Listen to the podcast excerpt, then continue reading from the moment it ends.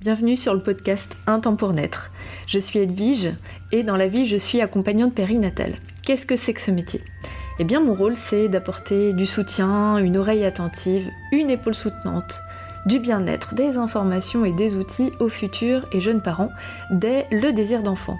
Vous l'aurez compris, c'est un métier passion que j'exerce à Vannes en cabinet et en visio depuis 2020. En fait ce qui me passionne moi c'est l'humain. Et c'est fou comme ce passage du devenir parent peut être à la fois si chamboulant, transformateur et en même temps si tabou. Alors pour dépasser le cadre individuel, je m'appuie sur les grands questionnements et les réflexions issues des accompagnements pour vous partager un épisode chaque mardi. Bonne écoute Hello tout le monde, aujourd'hui vous allez entendre parler des maisons de naissance. Mais je ne suis pas seule dans cet épisode, je me suis entourée d'une des meilleures personnes qui soit, de Florina qui est sage-femme à l'hôpital de Lorient et qui est coprésidente de l'association Tiguenel en Bretagne qui vise à créer la première maison de naissance en Bretagne. Donc Florina, je l'ai rencontrée à une occasion toute particulière, c'était lors d'un ciné-débat avec une rencontre avec Chantal Birman, je ne sais pas si vous la connaissez, c'est une sage-femme très connue qui a, qui a réalisé un, film il y a bah, maintenant deux ans, et c'est là que j'ai rencontré Florina qui euh, accueillait euh, qui accueillait euh, Chantal Birman. Et euh, donc on a eu l'occasion de discuter et depuis nous avons gardé contact. Et donc c'était l'occasion aujourd'hui de se revoir pour parler de ce sujet qui lui tient extrêmement à cœur. Donc je vais vous laisser avec notre rencontre. Euh, vous allez voir, on a vraiment parlé de beaucoup de sujets. Il y a une première partie où Florina va vous expliquer euh, ce que c'est qu'une maison de naissance, comment ça fonctionne. Et après, c'est vraiment un échange qu'on a eu toutes les deux, plus global sur les conditions de naissance en France, euh, pourquoi il y a si peu de maisons de naissance, pourquoi les personnes aiment euh, ce concept-là, qu'est-ce qu'il a d'avantageux et qu'est-ce qu'on peut faire pour voir évoluer la création et la pérennisation des maisons de naissance en France.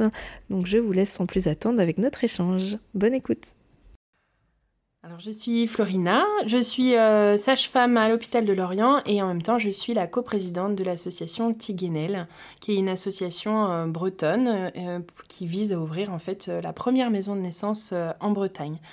Donc je vais vous parler de, des maisons de naissance pour vous dire un petit peu de manière exhaustive qu'est-ce que c'est, en quoi ça consiste et qui ça concerne.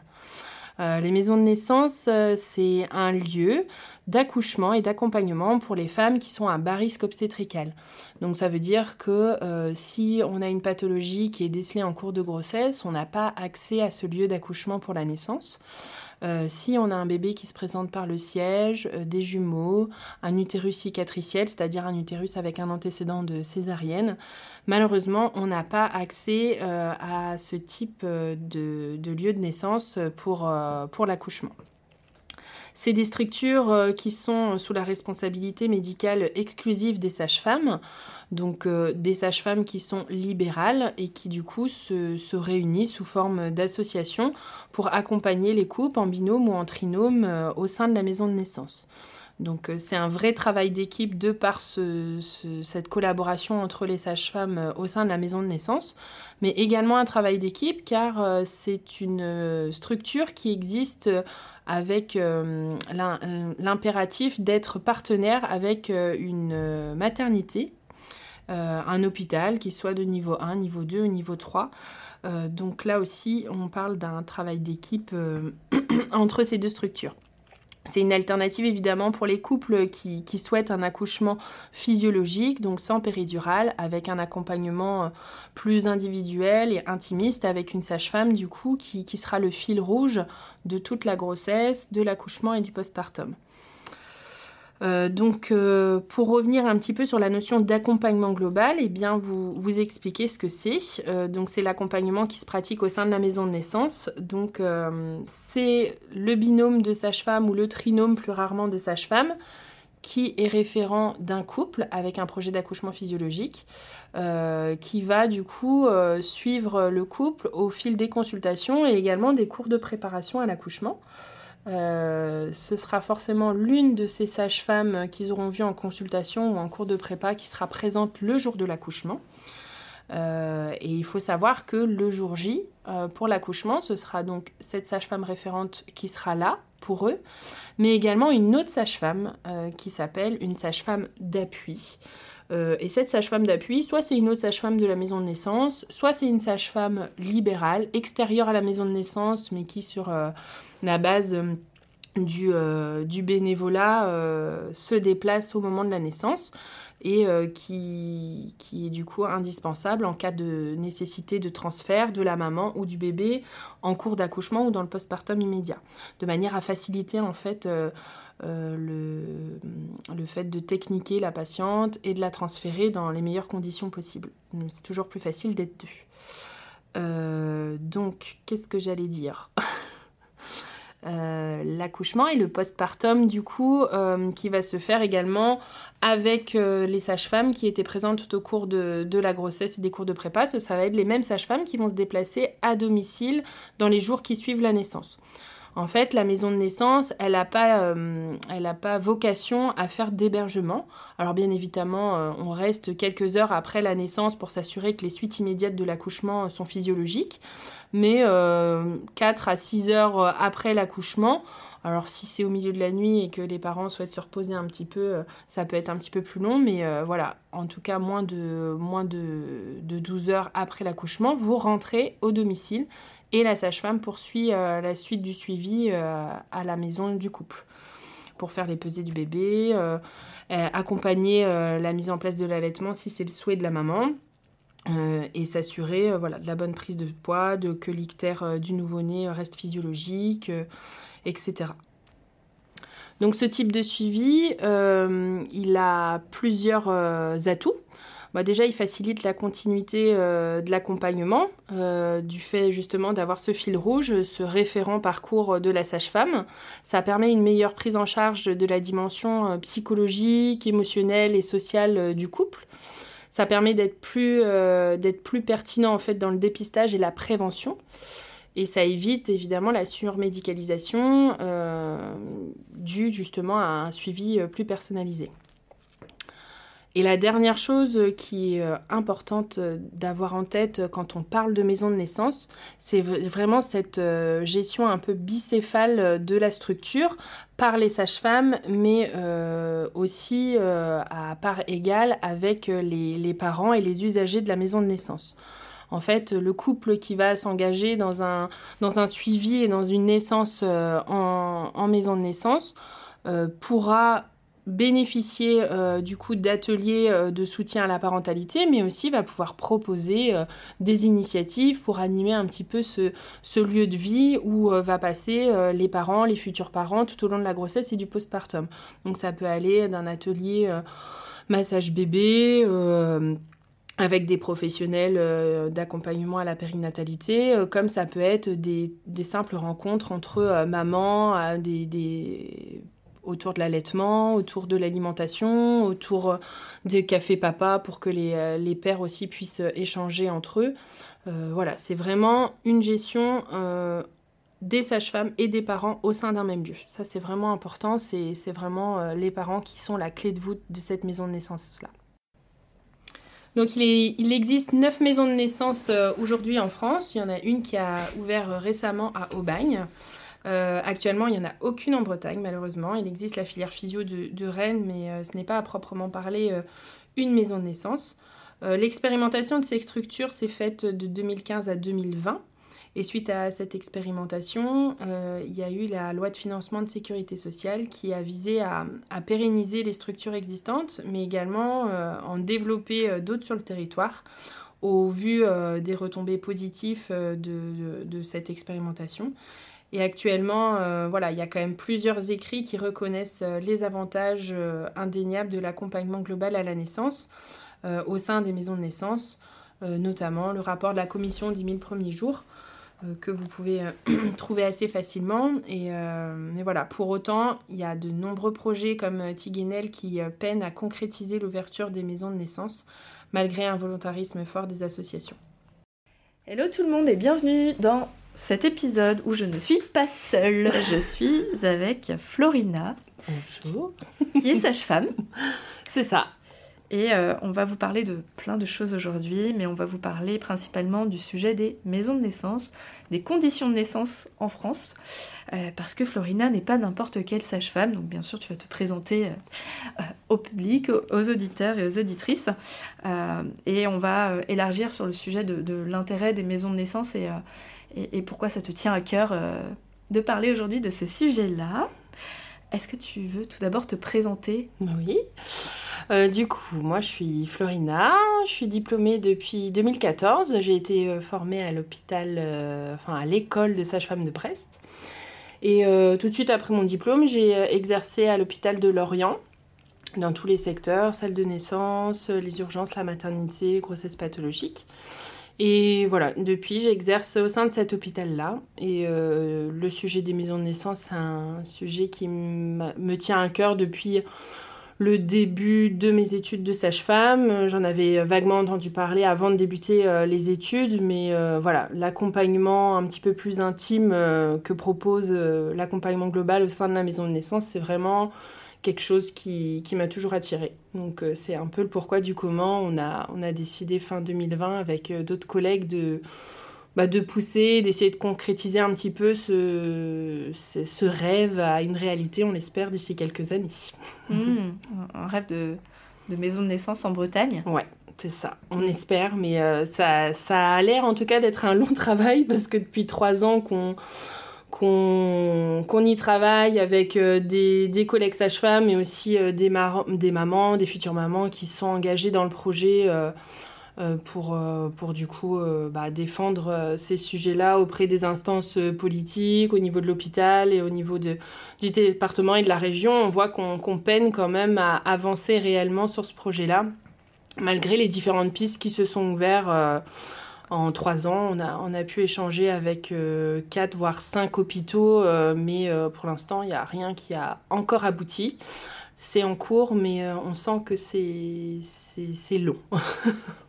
Une longue grossesse pour aboutir à un beau bébé, on l'espère, mais c'est vrai qu'il y a des freins quand même. Oui, ouais. le, le, contexte n'est pas forcément enclin, favorable Non, bah après, il y a, une volonté politique qui, qui, est, euh, là. Hein. Le gouvernement, il, il, pointe bien tous les avantages de ces structures, de cet accompagnement. Il y a eu euh, plusieurs euh, écrits, comme le rapport de la commission des 1000 premiers jours, le rapport de Ma Santé 2022, entre autres, et puis le projet de loi, de, enfin, la loi de financement de la sécurité sociale qui, qui vise à pérenniser les huit maisons de naissance qui existent en France euh, depuis 2015, mais aussi à en développer d'autres sur le territoire. Donc il y, a, cette volonté de, vouloir développer.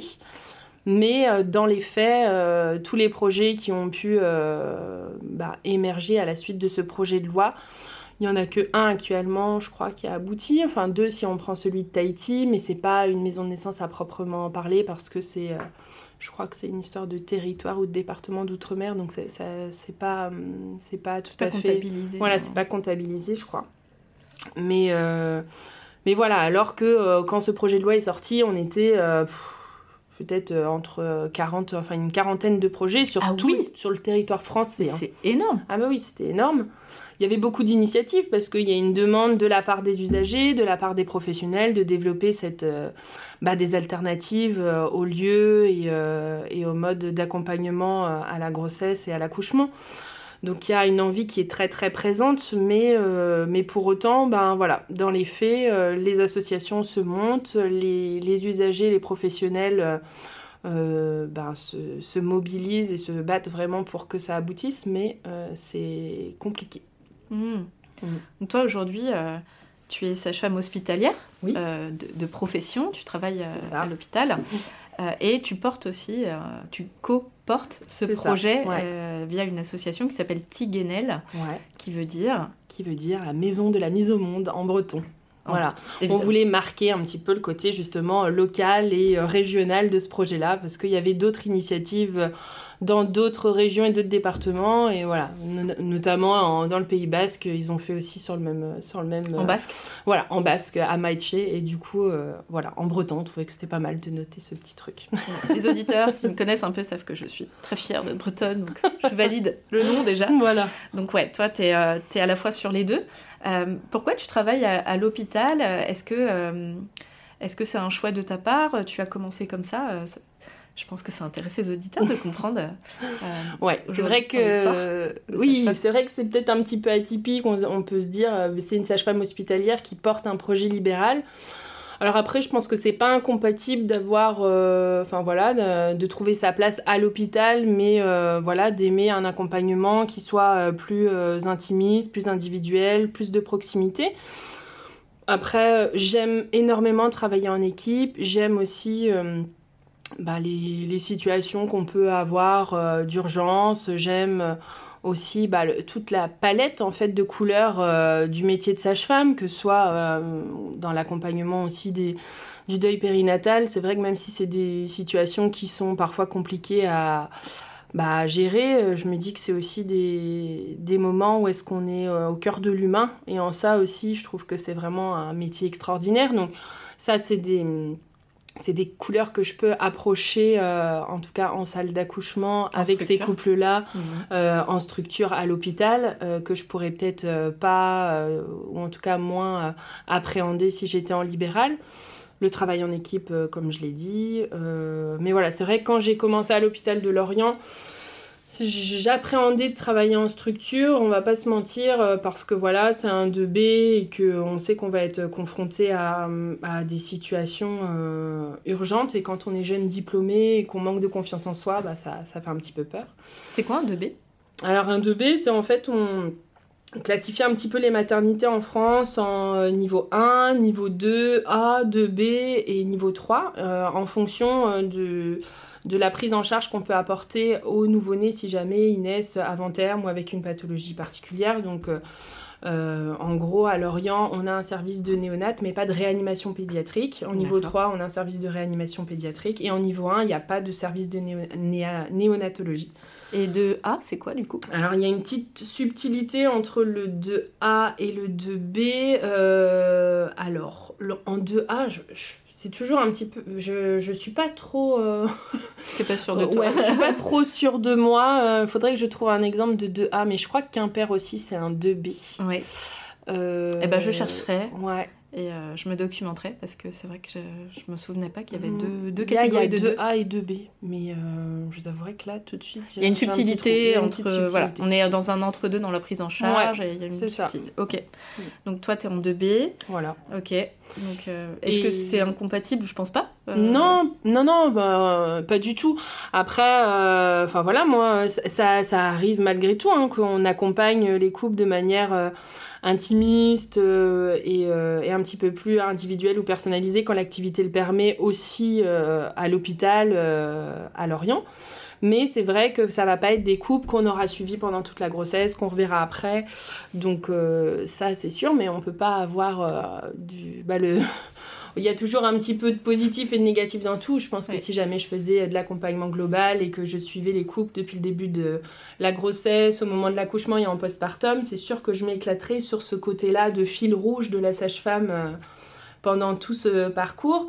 Mais voilà, il y aurait d'autres choses auxquelles euh, je n'aurais pas droit et je devrais renoncer. Donc, euh, donc aujourd'hui, voilà, je suis complètement épanouie dans mon, dans mon travail à l'hôpital auprès des patientes et des couples que j'accompagne. Euh, voilà, il y a des gardes plus difficiles que l'autre, on va pas se mentir, mais, euh, mais voilà, ça reste quand même une chance de pouvoir exercer avec euh, une équipe comme on, a à Lorient. Donc voilà.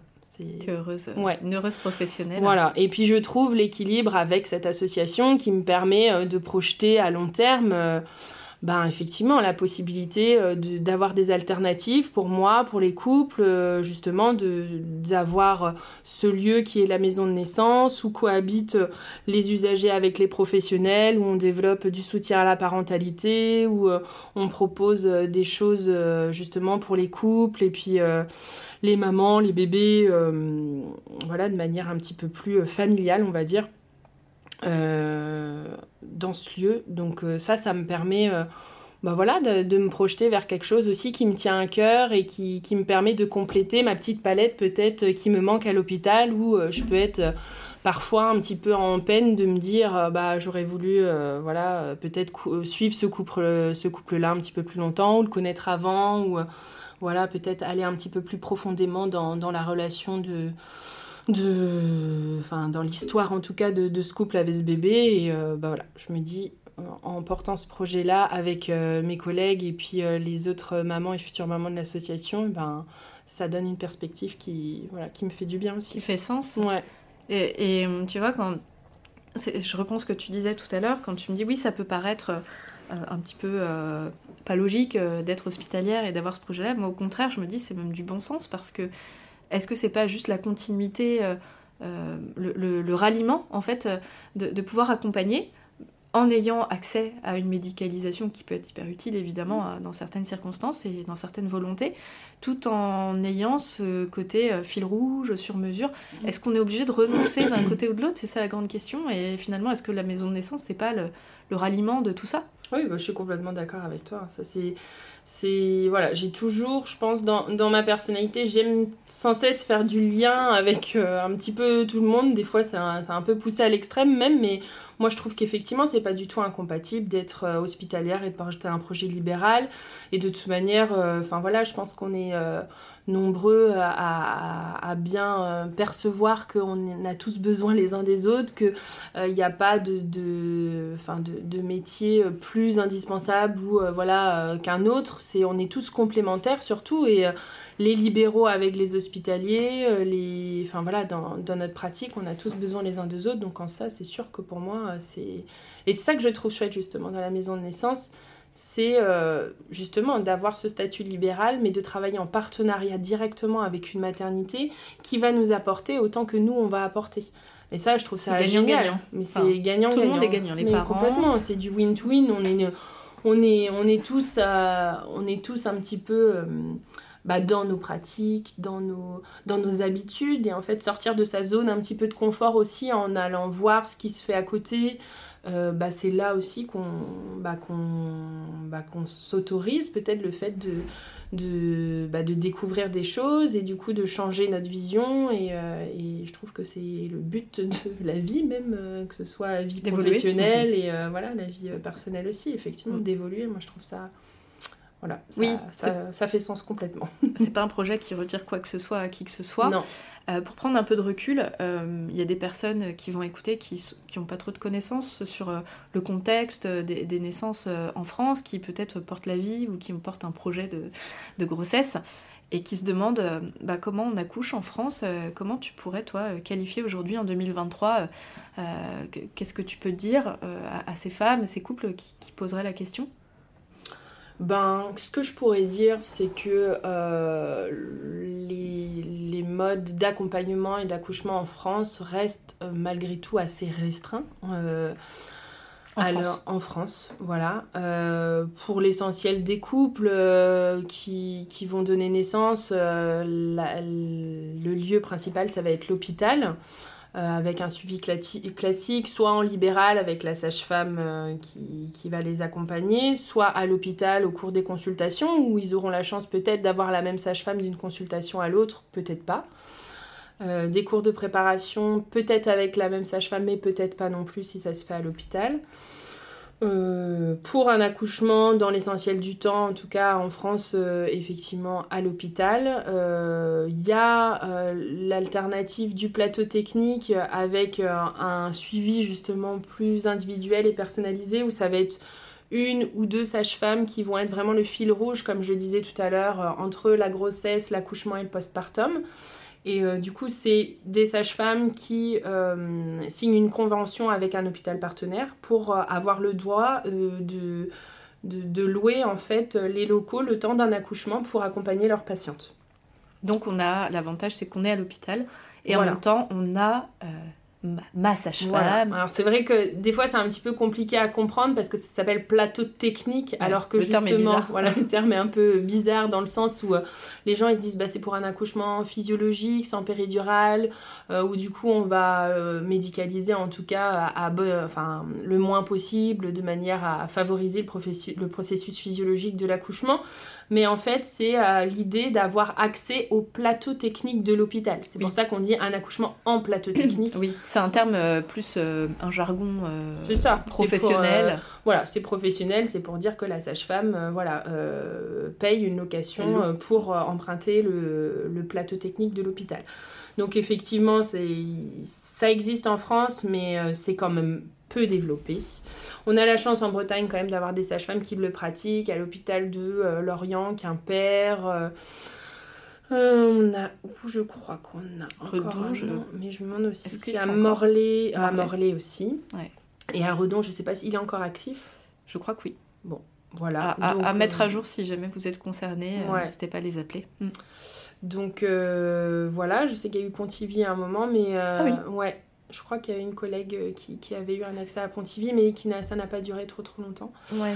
Mais en tout cas, voilà, ça existe, mais on va pas se mentir, c'est pas, euh, c'est pas non plus ultra développé. euh, alors pourquoi? Parce que c'est très euh, engageant pour les sages-femmes qui, qui le pratiquent. hein, Les astreintes. les astreintes, d'être d'astreinte 24 heures sur 24, de, le, de 37 semaines à 41 semaines, plus quelques jours euh, pour les couples qu'elles suivent, euh, c'est et de partir au milieu de la nuit ou euh, au milieu de la journée des consultations. Il faut après re- reprogrammer toutes les consultations qu'on a annulées pour devoir accompagner à la naissance. Donc c'est vrai que euh, sur le mode d'exercice, voilà, c'est ça demande euh, une Oui. organisation et un engagement qui est une euh. disponibilité et du coup forcément d'avoir une vie de famille qui soit compatible avec euh, cette organisation-là parce que si on a des enfants, ce qui est le cas de nombreuses sages-femmes, c'est qu'est-ce qu'on fait effectivement Ouais. de la logistique familiale Ouais, ouais. quand on part sur une naissance pendant plusieurs heures? Bon, voilà, toutes ces questions-là, c'est sûr que ça explique aussi que ce soit moins, enfin en tout cas peu développé.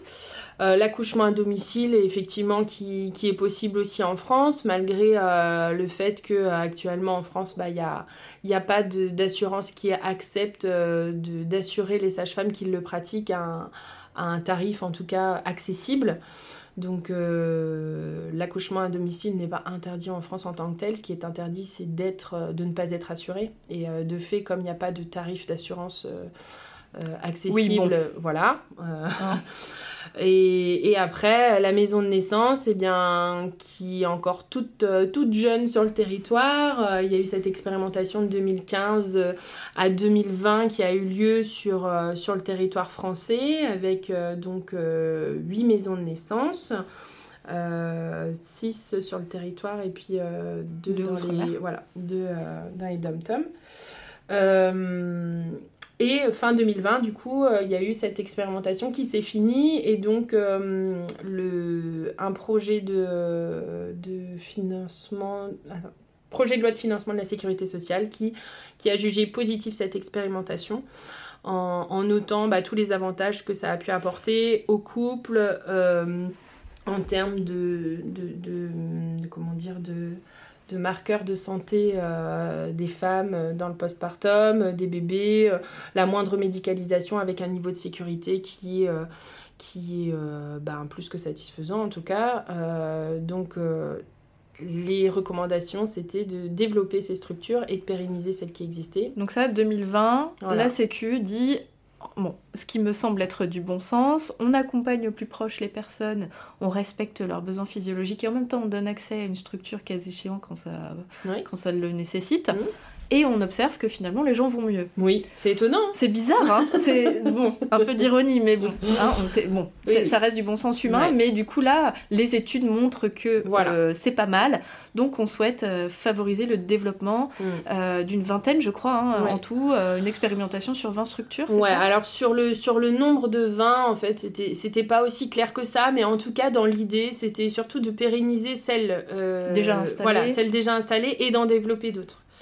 Euh, donc ça, c'était 2020, effectivement. Donc là, on est en Euh, 2023. c'était moment censé où- être euh, voilà, développé d'ici fin 2022 et aujourd'hui, euh, voilà, on n'en est pas là du tout. Sur le terrain, c'est pas ça. voilà, en fait, quand il y a eu ce projet de loi, il y a eu beaucoup de projets qui ont émergé, comme je l'ai dit.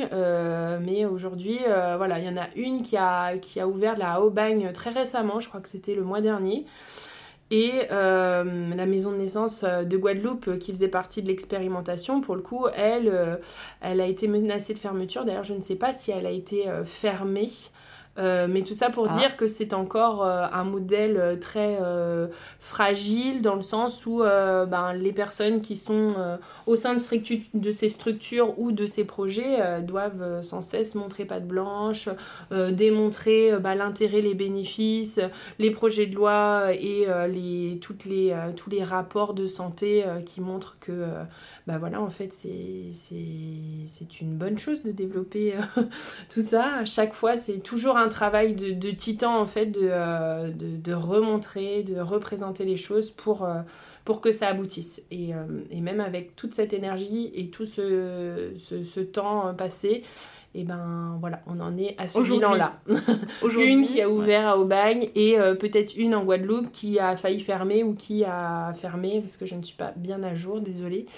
Mais euh, on comprend l'idée essentielle. Et, pourquoi, euh, pourquoi finalement la, Sécu donne des, des, des, des projets et ça se concrétise pas. Toi qui es sur le terrain, qu'est-ce que tu peux observer qui fait qu'aujourd'hui, ben, il n'y a pas de maison de naissance en Bretagne, par exemple, mm. alors que ça fait trois ans que vous portez fort ce projet-là? Bah, J'ai pas de, de, réponse euh, très claire. Hein. Euh, je... Moi, ce que je constate euh, depuis trois ans qu'on va présenter le projet auprès des structures, des instances comme l'ARS, du département, de la région, enfin de, de, voilà, de, de tous ces interlocuteurs à chaque fois, on a un accueil hyper favorable en fait. Donc, euh, sur le principe, c'est. Sur le principe, tout le monde trouve ça euh, génial, super, euh, pertinent. Enfin, voilà. Ok.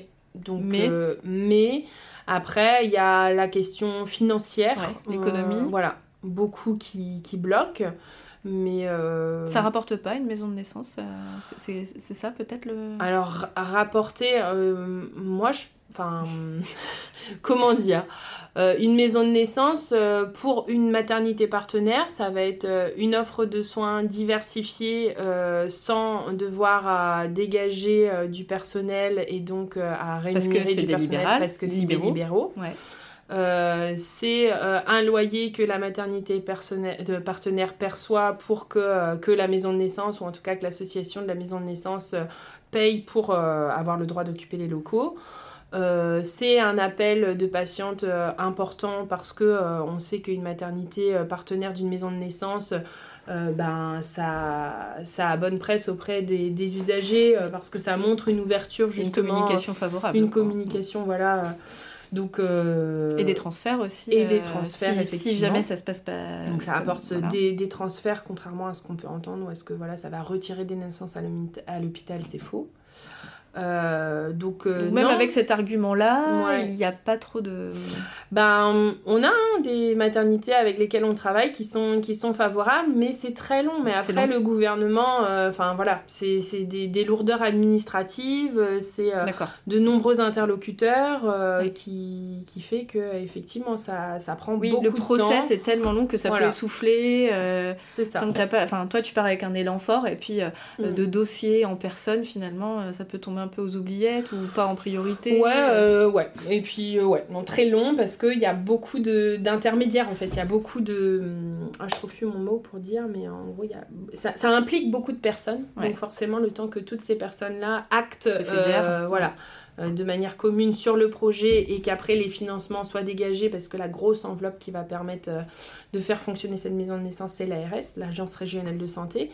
Euh, mais euh, ça n'est pas suffisant pour faire fonctionner une maison de naissance. Après, il faut aussi des, eh ben, des aides annexes euh, du département ou de la région, d'un petit peu tout le monde en fait. Donc la, Sécu est favorable, mmh. mais elle n'est pas motrice. Non. D'accord. Elle est là la réponse en fait. Et d'ailleurs, l'une des grandes. Des, des, des, grands. Comment dire Questions en tout cas à à, élucider dans les années à venir euh, sur la question des maisons de naissance, c'est euh, quid de la rémunération des astreintes, des sages-femmes, euh, qui travaillent en maison de naissance ou qui pratiquent l'accompagnement global. Mais en l'occurrence, voilà, on nous dit les maisons de naissance, il faut les développer parce que ça a fait ses preuves. Mais à côté de ça, il n'existe pas de cotation aux actes spécifiques en maison de naissance. Ah Donc, c'est pas réglementé, c'est ça que tu veux dire ben, En fait, il n'y a pas de cotation pour, pour rémunérer la sage-femme qui est d'astreinte pendant 5 semaines. Ça se paye. Euh, donc du coup, ben, ça, ça, ça, revient en fait au couple qui souhaite cet accompagnement de payer, ce dépassement d'honoraires pour pouvoir justement euh, ben, payer l'astreinte des sages-femmes. Et ça, c'est pas quelque chose qui euh, convenable pour nous sur le long terme. C'est pour ça que le collectif national des maisons de naissance milite auprès de toutes ces instances, que ce soit la Caisse nationale d'assurance maladie, la DGOS, pour pour justement euh, faire changer tout ça. Mais là encore, c'est très très long. Et ça prend du temps, ça prend de l'énergie. Euh, mais voilà, il faut bien avoir en tête que ça s'inscrit dans le temps. Malgré le fait que, euh, voilà, partout en Europe, dans le monde, les maisons de naissance, ça fait bien longtemps que ça fonctionne dans, très dans les mœurs. Mais voilà. Parce que le système est fait différemment. Oui. Ah. C'est pas ça qui est remis en cause, c'est pas euh, la, la, pertinence de ce projet, mais après c'est toute cette lourdeur euh, qui l'entoure qui, qui, la rend euh, si compliquée à, à émerger. En, France, ouais, mm. ouais, il y a vraiment quelque chose de très français. C'est ça. cette façon de voir la, la, naissance tout court en fait. Mm, complètement. avec l'œil du risque, du, du médical à tout prix. Mais ça, je pense que c'est en train de changer quand même. On voit que les recommandations, elles elle change euh, petit à petit dans le sens de, voilà, sur euh, l'utilisation du synto, euh, la pratique des épisiotomies, la mobilisation pendant le travail. Il y a plein d'écrits maintenant qui sont... Bah, qui, ont été lus et qui sont, qui sont complètement bah, ancrés en fait dans, dans l'esprit des, des, jeunes gynécos. enfin, on voit bien que tout, beaucoup de jeunes gynécos quand même qui sortent là de, de l'internat, enfin c'est plus du tout les mêmes euh, pratiques que euh, les gynécos euh, d'il y a 20 ans. Quoi. Ah oui, donc ce que tu veux dire, c'est que les, les gynécos qui ont été formés il y a un paquet d'années qui ne sont pas forcément mis à jour parce que je pense qu'il y a des formations et ouais, après, ils ont quand même des enfin voilà des, des, des obligations de, de, quand même de, de, se mettre à jour de, de, certains écrits. Mais effectivement c'est toujours difficile quand on est formé. oui et ça c'est complètement entendable hein. moi la première hein, quand on est quand on est formé du, et formaté du coup pendant de nombreuses années à travailler à faire comme ça. Voilà. C'est on a toujours fait comme ça. voilà. Là on me dit de changer. C'est très compliqué c'est très compliqué du coup ça nous fait aussi nous remettre en question de se dire euh, ouais en fait euh, qu'est-ce que j'ai fait, ça pendant des années ça veut dire quoi euh, enfin moi j'avais l'impression de bien faire et puis bah ça se passait pas si mal donc enfin oui il faut, faut, être capable de se remettre en question d'être autocritique et, et c'est pas toujours très confortable de se dire que effectivement ce qu'on a fait, bah, c'était peut-être pas, euh, c'était peut-être pas l'idéal, mais euh, voilà, euh, dans l'ensemble quand même, on le fait tous. Et puis les, les, jeunes gynécos qui, qui, sortent d'école et qui sont en salle d'accouchement, enfin sont au fait, ouais ouais, il y a vraiment une ouais, un pulse qui est vraiment hyper hyper chouette. Ouais, mm. c'est ouais, hyper intéressant, c'est de retrouver l'harmonie entre euh, la nécessité euh, de la médicalisation euh, dans, dans, des cas qui le nécessitent ou qui le, qui, qui le réclament, avec la physiologie et ce que le corps est déjà capable de faire, et de venir suppléer cas échéant, mais simplement trouver le, bon accordage entre les deux et de garder en tête que une mise au monde, ça reste un moment enfin, unique pour une femme, pour un couple, là où peut-être pour des personnes qui travaillent à l'hôpital, c'est dans leur journée, ben, c'est leur mmh. travail, mais mmh. de trouver l'accordage entre les deux et, le lien euh, juste, quoi. Mm. Donc euh, c'est un peu ça le, le, combat des maisons de naissance. Ah bah complètement. C'est euh, oui, oui non non c'est et puis c'est avant tout en fait donner le choix quoi de se dire qu'aujourd'hui en France en 2023 ben on doit avoir le choix en fait de la manière dont on est accompagné, de la manière dont on donne naissance, du lieu où on donne naissance. Je pense que quand même on est un pays enfin voilà où où on est où on a les moyens pour plein de choses la naissance, ça reste quand même quelque chose a priori de, d'important voilà, dans la vie de, n'importe qui, en fait, de tout le monde, en fait. Donc, euh, ça conditionne tellement de... C'est ça. Donc, euh, mm. donc non, je pense qu'il y a une conscience par rapport à ça, ça bouge, mais il faut être patient. Crescendo, tranquillement, là où effectivement dans d'autres pays d'Europe, c'est normal que, que les, les, pères prennent un congé euh, de plusieurs mois. Ça aussi, on voit que les lignes, elles sont en train de bouger. Tranquillement. Tranquillement. Tranquillement. Non, non, il faut voir le positif, il faut prendre les petites avancées comme ça, sinon, euh, sinon c'est. Oh ça n'avance pas assez vite, on, on s'impatiente. Non, il faut quand même s'accrocher à toutes les choses positives parce que sinon, effectivement, on jette son tablier et puis on dit, ben, on s'en Plus personne ne se bat non plus, quoi. C'est ça. Hein, ouais, ouais. Donc, moi, je suis hyper admirative de, bah, de ta posture aussi parce que enfin, tu es à l'hôpital, tu es confronté tous les jours en fait à cette réalité euh, euh, qu'on peut pointer du doigt. Tu la vis, tu, tu travailles aussi euh, au service de, des couples qui sont là, des femmes, des bébés, et tu mènes aussi cet état d'esprit. Bon, qui, qui, qui, est dans, dans cette perspective d'évolution, pas for... Mmh. je sais pas si c'est un changement, mais du coup une réadaptation de, de, de, des propositions et du choix, comme tu dis, d'avoir le choix vraiment mm. le choix. Mm.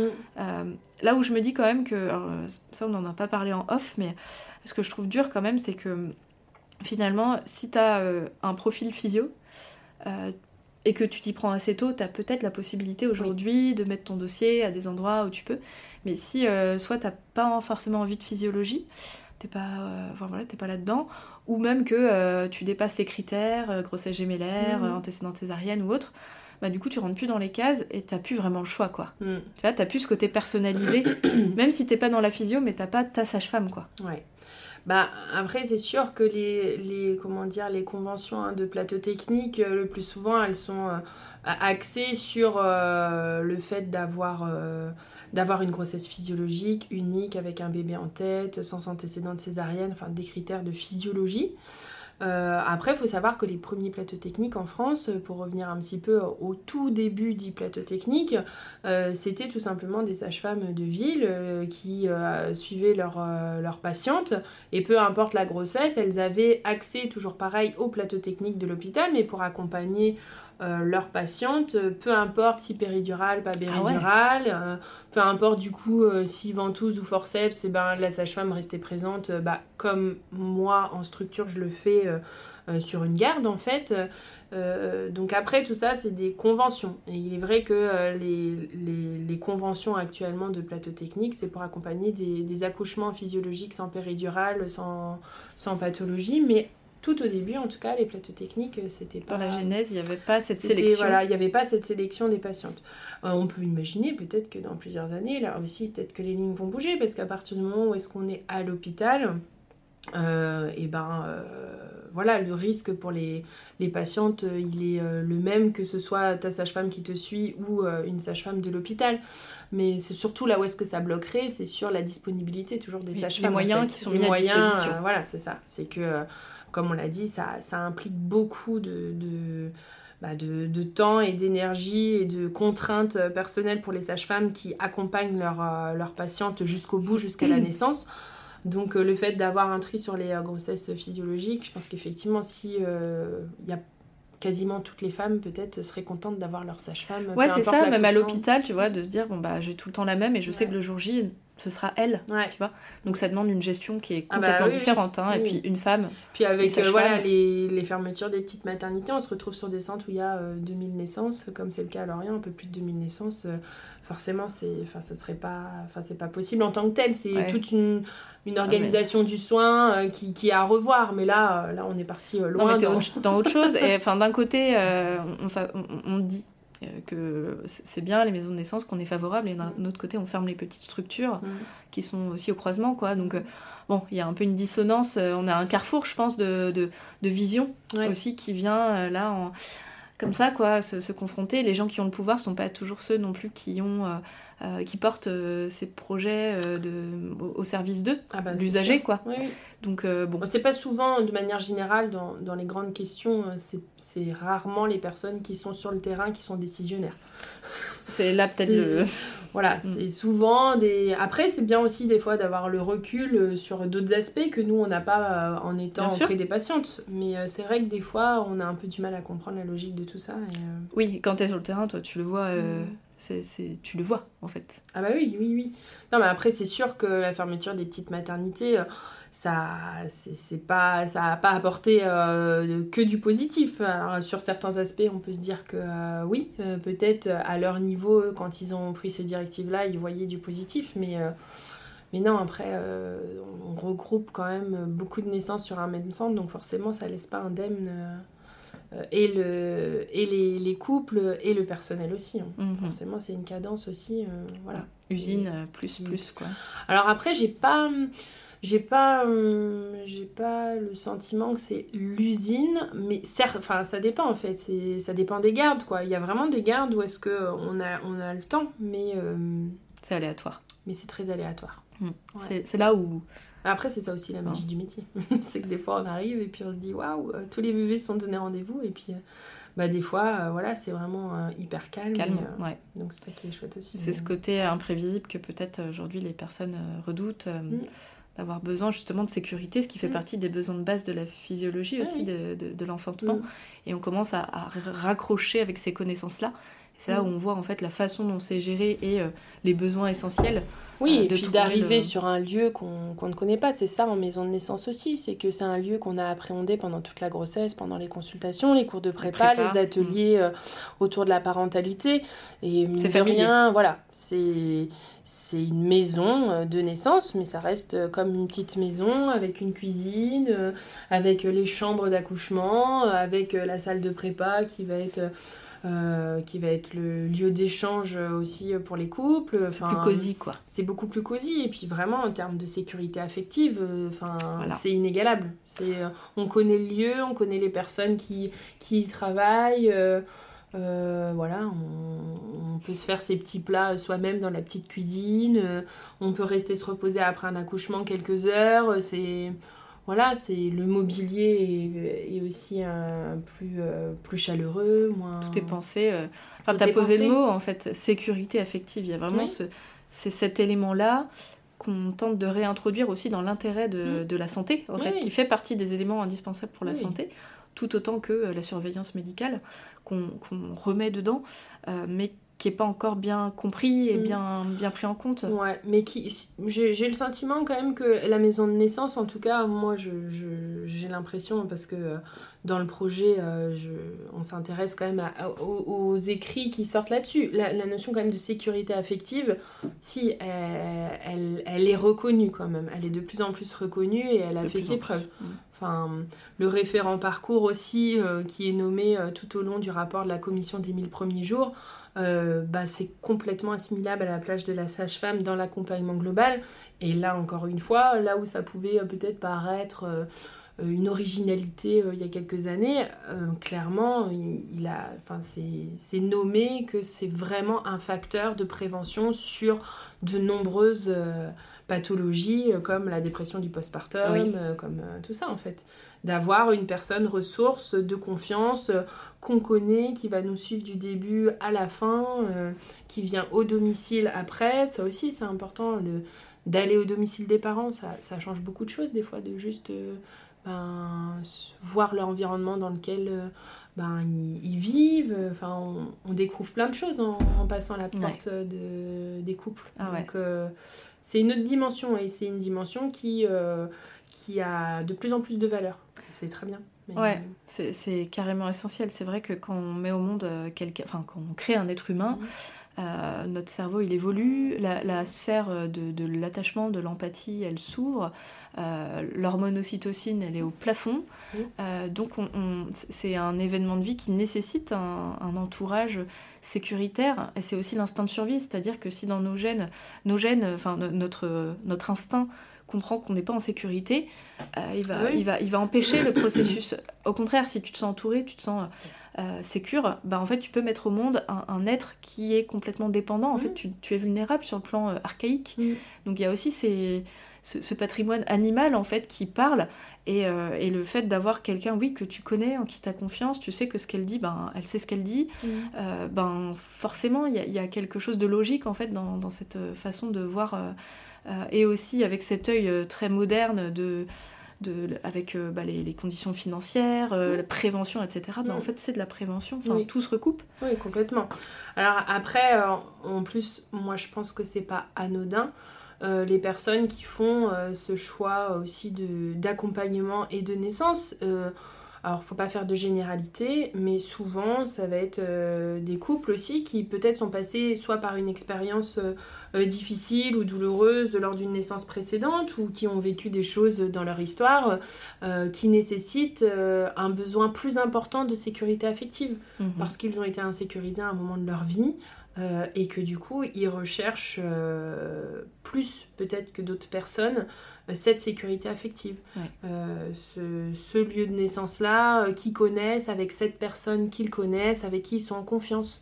Et ça, c'est aussi quelque chose que des fois, on, on, oublie de, de, bah de bah, de penser en fait euh, c'est alors oui c'est un projet de naissance ça peut être ça c'est pas forcément euh, le, le, résultat ou la, la suite de d'un événement dans notre vie qui nous a amené là mais ça, ça peut quand même l'être et moi je constate que euh, souvent il y a des petites choses comme ça par rapport à ça. dans l'histoire des personnes quoi. Oui. Ouais. Moi, je, je, je, te rejoins, enfin, en tout cas, de ce que j'observe en tant qu'accompagnante, des personnes qui, effectivement, ne veulent plus euh, mm. ou veulent, vivre différemment euh, mm. euh, cette expérience. ou je vois aussi de plus en plus de personnes qui n'ont pas forcément d'antécédents particuliers, mais qui ont accès à des ressources de compréhension de la physiologie, mm. de, de, leurs besoins, que ce soit à travers des livres en fait l'information est plus vulgarisée dans le mhm. sens euh, positif du terme, accessible au grand public, les podcasts, euh, bon j'en fais partie, hein, mais euh, enfin des ressources grâce au web aussi, des récits, etc. Ou finalement même des jeunes femmes hein, que je peux voir qui ont 25 ans aujourd'hui, qui, qui me disent bah oui moi je sais que ce sera là-dessus. parce que je comprends que ça peut être hyper positif là où mhm. moi je m'étais même pas posé la question tu vois mhm. pour ma première Enfin, au cas où, va à l'hôpital, c'est vachement plus euh, sûr. Et puis, euh, fais ce qu'on te dit, tu vois. Mhm. L'état d'esprit évolue. Mhm. Donc, il y a un peu tout ça, quoi, qui vient se mélanger. Et, et en fait, il y a, y a les instances qui vont faire que ça change, mais il y a aussi euh, la, vision des personnes qui vivent ces événements-là, quoi. Oui, bah oui, oui, complètement. Et les, et les soignants. Mm. Bon, donc toi, Tiguenel, avec ton équipe, tu, tu, viens aussi parler de ben, voilà, ce projet-là. Euh, s'il y a des personnes euh, qui ont envie de mieux connaître Tiguenel, euh, d'aider, qu'est-ce que qu'est-ce que vous vous recherchez? Est-ce que c'est des personnes qui peuvent peut-être, je ne sais pas si c'est des soignants ou des personnes peut-être qui qui ont une part dans bah, tout le monde a son rôle à jouer. Tout le monde. Hein. non, vraiment, je pense que je pense que la naissance, c'est un sujet qui concerne tout le monde. Donc, à partir du moment où est-ce qu'on est sensible euh, à ça et que ça nous touche, ben euh, voilà, c'est. Alors, on a un site internet, on a une page Facebook, un Instagram. Euh, on, on, fait régulièrement des, des, appels un petit peu en fonction des, des besoins qu'on a. Euh, pour le site web, on a eu besoin pour le logo. Euh, euh, des fois, c'était pour rencontrer certaines instances ou, ou d'avoir des juristes, des fois, qui, qui peuvent nous aider. Voilà, il y a des professions, des fois, qui, qui nous sont plus utiles à certains moments du projet. mais après, non, non, il n'y a pas, de, y a pas de, de, recherche particulière sur des profils euh, au sein de l'association, vraiment tout le monde est le bienvenu. Ouais, tu avais besoin de parler de l'asso et de faire connaître aussi l'élan. Euh, c'est ça, et puis de, de, de, dire au couple déjà que ça existe, que c'est possible, mais qu'effectivement, seul, on n'y arrivera pas et que ça fait déjà trois ans qu'on y est, qu'on est encore euh, pleine d'énergie, mais c'est vrai que cette énergie, elle fluctue au fil des nouvelles qu'on peut avoir. Euh, aussi au sein de l'assaut et que, et que ça fait toujours du bien d'avoir des forces vives qui arrivent avec euh, l'entrain, même si ça dure, euh, voilà, où est-ce qu'on est à 300% pendant 6 mois, bah, ça relance, ça remet une dynamique, une petite pièce dans, dans, la machine, comme tu disais, ça, ça relance le truc. Donc, donc voilà, et puis moi, moi, comme mes collègues, on est convaincus du, du bien fondé de ce projet-là, donc c'est sûr qu'il y a un côté des fois un petit peu révoltant de se dire, oh là là, enfin voilà tout. Enfin, c'est légitime, euh, on nous dit que ce qu'on fait c'est super et ça n'aboutit pas, et c'est vrai que des fois c'est assez, euh, assez frustrant. Donc, euh, donc non, toutes les, toutes les, les, retours positifs, les messages même de soutien, ça fait toujours du, bien, mmh. de lire. Ça arrive, voilà, qu'on ait souvent les, des parents qui nous envoient des petits euh, messages pour nous dire que voilà, ils sont super contents que bah, qu'on donne euh, notre petit coup de pouce euh, comme ça pour, pour qu'il y ait des maisons de naissance qui voient le jour. bah voilà, ça rebooste donc tout, tout, le monde est bienvenu. Mhm. Je crois que tu parlais aussi du fait que euh, parfois vous collaborez, vous faites des, ateliers, des conférences mm. avec des, porteurs de parole. Euh, s'il y a des personnes qui sont concernées par ça aussi, peut-être mm. le côté médiatique ou... Ben, en fait, les événements souvent qu'on organise, c'est avant tout pour se faire plaisir. on va pas se mentir. Génial. C'est en fait euh, bah, souvent ce qui nous fait plaisir, ça fait plaisir aux parents et aux futurs parents parce que parce qu'on aime notre métier, qu'on est à fond qu'on est à fond dedans comme par passion quoi. Voilà, par passion. Donc euh, ça marche vraiment au coup de cœur en fonction voilà des, des, choses qui nous ont plu. Euh, on est c'est vrai que le ciné débat c'est une formule assez facile à mettre en place parce qu'on a voilà, les, films, c'est euh, bah voilà, très accessible, c'est euh, facile à, mettre en place parce qu'on a des cinémas un petit peu partenaires avec lesquels on a l'habitude de travailler. Euh, et puis si on a des invités en prime, bah, c'est super. Pour nous, ça nous fait des rencontres, pour le public aussi. Et puis c'est toujours un moment d'échange avec les usagers, les parents, les futurs parents. Donc pareil, ça, ça nous permet un petit peu de, tenir dans le temps, en fait, d'avoir ces moments de rencontre bah voilà, puisque comme je disais tout à l'heure, on a, on, a, on a besoin de cette énergie-là et qu'on n'y arrive pas tout seul. Donc, euh, ouais, tout ce qui peut permettre de partager. C'est ça, la rencontre crée la rencontre. Et puis bah, quand on voit, voilà, quand on, à chaque fois, je pense à chaque fois qu'on a fait des ciné-débats, on est sorti là en se disant, oh bah il y avait telle personne, super, du coup ça crée un autre contact et. Euh, enfin voilà, c'est comme ça aussi qu'on s'est connus, donc c'était, enfin voilà, c'est, moi je trouve ça trop chouette. C'est pour ça que c'est, c'est vraiment quelque chose qui, que j'ai à cœur de faire perdurer euh, pour le projet de maison de naissance évidemment, mais aussi pour toutes ces rencontres euh, qui sont hyper riches. Oui. Il y a le but et le chemin. C'est ça, dans les deux, ouais, pour les deux quoi. Mm. Effectivement, si on, on, reparle un petit peu de notre rencontre, on s'est rencontrés il y a deux ans. C'était en novembre 2021. Mm. Euh, donc Tiguenel a organisé un ciné-débat euh, avec le film À la vie de Chantal Birman. Mm. Et donc Chantal Birman, qui est une sage-femme de la génération de ma grand-mère, euh, euh, littéralement, et était présente. donc elle est, elle est assez connue, elle a écrit un livre, et donc elle a, elle a été suivie par, par une caméra dans ses domiciles en région parisienne. Et donc, ça a ouvert sur la discussion autour de, de la, des conditions de naissance en France. Mm. Et, euh, et, à la fin du ciné-débat, tu étais donc euh, auprès de Chantal Birman et puis de tes collègues euh, de, de Tiguenel. Et en fait, je, me, je, suis allée vers toi et je t'ai demandé Coucou, moi je, je, suis une toute petite accompagnante qui a un petit podcast. et est-ce que c'est possible de rencontrer Chantal Birman quelques minutes pour l'interviewer? Et tu m'as dit, bah en fait, elle devait déjà voir une podcasteuse, mais qui, euh, oui, qui, qui, ne vient pas. Euh, donc peut-être demain, enfin, allez, va la voir. Donc je suis allée euh, Cathy Mini la voir, hyper intimidée. Puis en fait, je l'ai interviewée le lendemain matin. Je suis revenue à Lorient de chez moi, ah oui, le dimanche matin.